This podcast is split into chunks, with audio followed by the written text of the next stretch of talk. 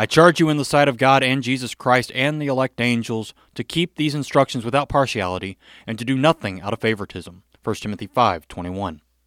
St. Paul takes what St. James has already written to remind Timothy about the dangers of showing favoritism. St. James writes to the 12 tribes scattered among the nations, "My brothers, as believers in our glorious Lord Jesus Christ, don't show favoritism.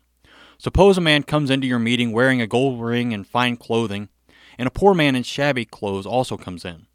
If you show special attention to the man wearing fine clothes and say, Here's a good seat for you, but say to the poor man, You stand here, or sit on the floor by my feet, have you not discriminated among yourselves and become judges with evil thoughts?